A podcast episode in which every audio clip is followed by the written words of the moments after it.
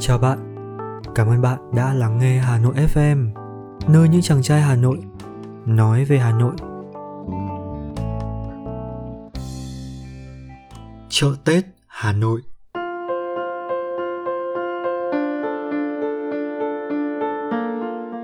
Đi chợ sắm Tết là mục lớn dịp cuối năm. Mỗi nhà Hà Nội có danh sách món đồ cần mua. Nào để biếu xén nội ngoại bạn bè, đồ ăn thức uống, nào các món lặt vặt, ngày thường thiếu thì không sao, nhưng tết mà không có là không được. Đâu chỉ mua cho xong, mua sao cho đúng ý mỗi thành viên trong nhà. Món mứt kẹo này vừa đẹp để trang trí bàn thờ, bày ra trông lịch sự mà ăn cũng phải ngon miệng. Đi chợ dịp này mà chẳng rõ giá, không có kỹ năng mặc cả thì dễ mua hớ. Sắm tết không thể qua loa, không đời nào đi sắm một lần là xong ngay được. Thường đi tới, đi lui mua đủ đầy như ý mới thôi. Mong muốn chu toàn đôi khi áp lực, nhưng đó là niềm vui ngày tết. Thời hiện đại, đàn ông cũng biết sắm tết. Song việc lựa chọn tỉ mỉ từng món, tính sao không thiếu không thừa thì phải nhờ tới bàn tay khéo léo, tinh tường của các bà, các mẹ. Họ thường tới mấy chợ hàng bè, thành công, chợ nghĩa tân, chợ hoa hàng luộc hay bất kỳ ngôi chợ rôm rả nào để mua sắm tết không gian chợ búa vì thế tấp nập hơn Tết tỏa ra khắp thành phố bắt đầu từ những ngôi chợ khi từng mớ lá rong, gà quế, bánh trưng trong chiếc giỏ làn theo chân người nội tướng về nhà. Hôm nay đã là 24 Tết. Hà Nội FM mời bạn ghé thăm vài phiên chợ Tết đặc biệt ở Hà Nội để cùng cảm nhận, chia sẻ không khí tất bật những ngày cuối năm. Tết Tết Tết Tết đến rồi, Tết Tết đến rồi, Tết Tết Tết Tết Tết đến rồi đến trong tim mọi người mừng ngày tết phố xá đông vui người đi thăm đi viếng đi chơi người lo đi mua sắm tết người dâng hương đi lễ chùa Tết Nguyên đán bắt đầu từ 23 tháng Chạp. Vào ngày này, nhà nhà làm lễ cúng, thả cá chép tiện ông công ông táo về trời Kể từ đây, việc sửa soạn trang hoàng đón Tết được xem trọng. Mua sắm hoa là điều tất yếu. Dân chúng có nhu cầu thì chính quyền tạo điều kiện. Sách dư địa chí của Nguyễn Trãi viết Vào dịp gần Tết, triều đình cho mở chợ hoa ở chợ Cầu Đông. Cầu Đông là cây cầu bắc qua sông Tô Lịch ở phía đông thành Thăng Long, tương ứng với khu vực đầu phố hàng đường ngày nay. Chợ họp quanh cây cầu vì ở đây có bến thuyền, Chợ Tết bắt đầu họp vào ngày 23 tháng Chạp, nên chợ Hoa cũng họp vào ngày này. Cầu Đông là chợ lớn nhất kinh thành, nhưng Thăng Long có nhiều chợ khác cũng bán hoa. Gần thành có chợ Yên Quang đã đi vào ca dao. Ngày rằm phiên chợ Yên Quang, yêu hoa anh đợi hoa nàng mới mua. Hay có chợ hoa Võng Thị, vùng đất này được gọi là Võng Thị Điền Hoa. Sau này, sông Tô Lịch bị lấp thì chợ Cầu Đông không còn, chính quyền cho xây chợ mới Đồng Xuân. Chợ hoa Tết vì thế cũng chuyển lên phố hàng khoai. Chợ không chỉ bán hoa bản địa mà còn bán các loại hoa tây, lọ, bình cắm hoa. Khoảng năm 1910 đến năm 1915, phố hàng khoai không chứa nổi rừng hoa Tết ngày một phong phú về số lượng và chủng loại nên chính quyền chuyển ra hàng luộc. Vị trí chợ hoa ở chỗ từng là cái cống bắc ngang sông Tô nên còn gọi là chợ hoa cống chéo hàng luộc. Trong hơn 100 năm tồn tại, ngay cả thời Mỹ đánh phá Hà Nội ác liệt bằng không quân thì chợ hoa Tết vẫn họp.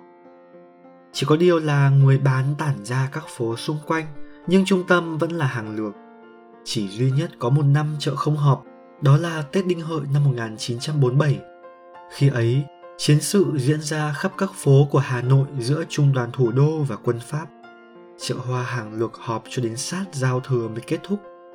Và vào ngày này, không chỉ đi mua hoa mà người ta còn đi chợ ngắm hoa chơi xuân đó là nét văn hóa đẹp của người hà nội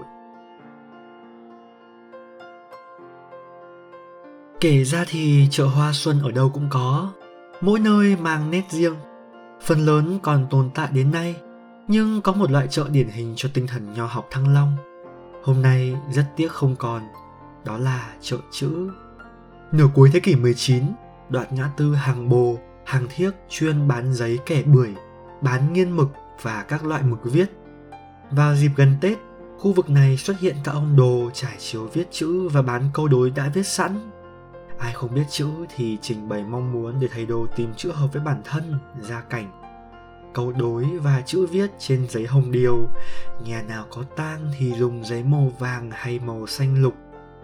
Có thế nào trong ngày Tết cũng phải có chữ nhằm khuyên bảo con cháu học hành. Phần nữa để đuổi tà ma vì quan niệm chữ là dấu hiệu của thánh hiền. Báo Tương lai Bắc Kỳ năm 1889 có bài viết mô tả cụ thể như sau. Phố hàng trống nhà còn thưa, vào dịp gần Tết, ngoài bán tranh, người ta còn bán cả chữ Hán. Chữ Hán mà báo nói đến chính là câu đối, nghĩa là ở hàng trống từng bán cả câu đối Tết. Trong cuốn Từ Paris đến Hà Nội, nhà báo Paul Bort đã mô tả về câu đối ở Hà Nội cuối thế kỷ 19 là dù nghèo đến xác sơ thì vào dịp năm mới, họ vẫn phải thay miếng giấy đỏ trên tường bằng miếng giấy đỏ khác. Có nhà mong một chữ phú quý hay an khang, cũng có nhà là chữ vạn sự như ý, tin vào trời đất. Mỗi khi họp chợ, các thầy đồ về đây viết chữ, câu đối Tết để kiếm ăn. Khi chữ quốc ngữ được trọng trong xã hội, chữ Pháp dùng trong công sở, thì người xin chữ, viết câu đối Tết ở Hà Nội thưa dần. Nói về tình cảnh này, hay nhất và ý nghĩa nhất là bài ông đồ của Vũ Đình Liên trên báo Tinh Hoa năm 1936. Mỗi năm hoa đào nở, lại thấy ông đồ già, bầy mực tàu giấy đỏ, bên phố đông người qua. Bao nhiêu người thuê viết, tấm tắc ngợi khen tài, hoa tay thảo những nét như phượng múa rồng bay. Sự còn mất của những phiên chợ do nhu cầu thị dân quyết định – trong bối cảnh mua bán dễ dàng, người Hà Nội có nhu cầu tìm kiếm thức món mới lạ, đặc sản vùng miền để ăn Tết thay vì mãi những món cổ truyền lắm khi phát ngán. Các hội chợ Tết vì thế đã mở ra, thỏa mãn thị hiếu tiêu dùng. Hội chợ Xuân khác chợ truyền thống, thường được tổ chức trong ngắn ngày, có đủ mặt hàng từ nội thất, thực phẩm, hàng gia dụng đến hóa mỹ phẩm, thời trang, vân vân. Hầu hết đặc sản khắp mọi vùng miền quy tụ đều có ở hội chợ phục vụ người dân thủ đô mua sắm Tết. Đi hội chợ xuân, mình có thể an tâm không bị mua hớ như ở chợ dân sinh bởi quy định bình ổn giá. Đã vậy, lại còn có rất nhiều chương trình ưu đãi. Đi hội chợ xuân vui hơn đi siêu thị. Bên cạnh mua bán, ban tổ chức thường bố trí thêm các tiết mục văn nghệ chào Tết đan xen nhằm phục vụ người dân tham quan. Người mua đi hết từ gian hàng này đến gian hàng khác để ăn thử nếm thử, xem thử món hàng trước khi mua. Nhớ hồi bé theo mẹ đi hội chợ xuân, đó là cả không gian say mê của trẻ con thành phố. Gian hàng bánh kẹo, thức ăn nấu chín bao giờ cũng hấp dẫn hơn mấy gian hàng mà mẹ quan tâm. Chúng đợi chờ người lớn mua xong cả sẽ mè nheo, đòi cái xúc xích, thịt xiên nướng thơm lừng.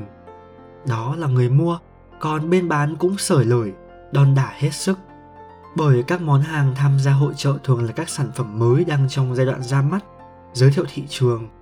Năm 2019, tôi tham gia hội trợ xuân được tổ chức ở cung thể thao quần ngựa. Lần này không phải theo chân mẹ nữa, mà là người bán đứng sau quầy hàng.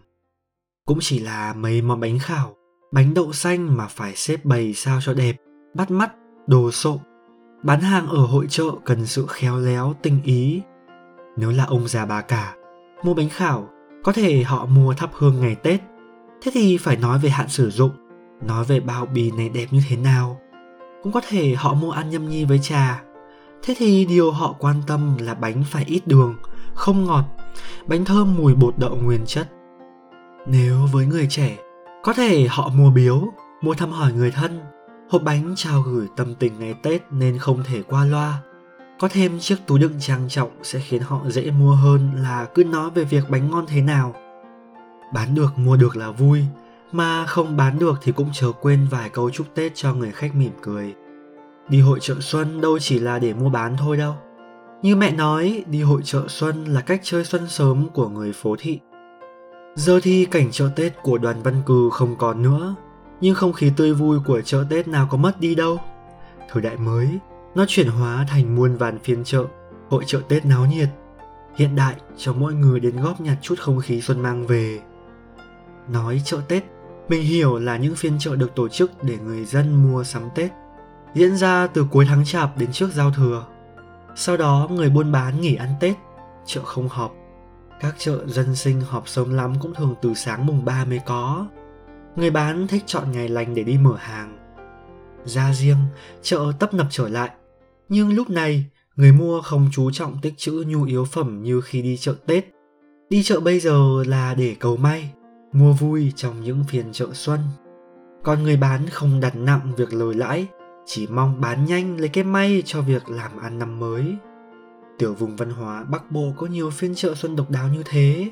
Học từ đêm mùng 7 đến hết mùng 8 có chợ viềng cầu may ở Nam Định. Chợ âm dương ở Bắc Ninh chỉ bán gà mái đen và vàng mã từ đêm ngày mùng 4 đến dạng sáng ngày mùng 5. Hải Dương nổi tiếng có chợ đình cả, không chỉ bán mặt hàng quen thuộc phục vụ đời sống hàng ngày, chợ còn bán muối và trầu cao để những nam thanh nữ tú có cơ hội tìm được duyên lành trong năm mới. Với người Việt, chợ không đơn thuần là không gian trao đổi hàng hóa thông thường. Từ ngôi chợ làng, chợ huyện, sau là chợ vùng, ở bất kể ngôi chợ lớn bé nào, người buôn kẻ bán bao giờ cũng quen mặt nhau, tin tưởng, kết thân với nhau. Vào dịp Tết khi muốn mua may bán đắt, muốn sắm sửa đồ Tết chu toàn, mối quan hệ giữa hai bên thành ra có cơ hội để gắn bó chặt chẽ với nhau. Ở phiên chợ Tết, sự sầm uất phong phú các mặt hàng đủ khiến người phương xa mới đến lần đầu thấy choáng ngợp, lại khiến họ thích thú với cách mua bán dựa trên nền kinh tế người quen. Đó mới chỉ là điểm nhỏ, dễ thấy, còn ở từng chợ, từng địa phương, cách sắm Tết, chơi xuân đa dạng hơn nữa. Người mua hôm nay dễ dàng có hàng hóa qua các sàn thương mại điện tử, nhưng đi chợ Tết, chợ xuân cũng có niềm vui riêng. Được tự tay sắm sửa, ngắm nghía, hòa vào dòng người hân hoan đón Tết.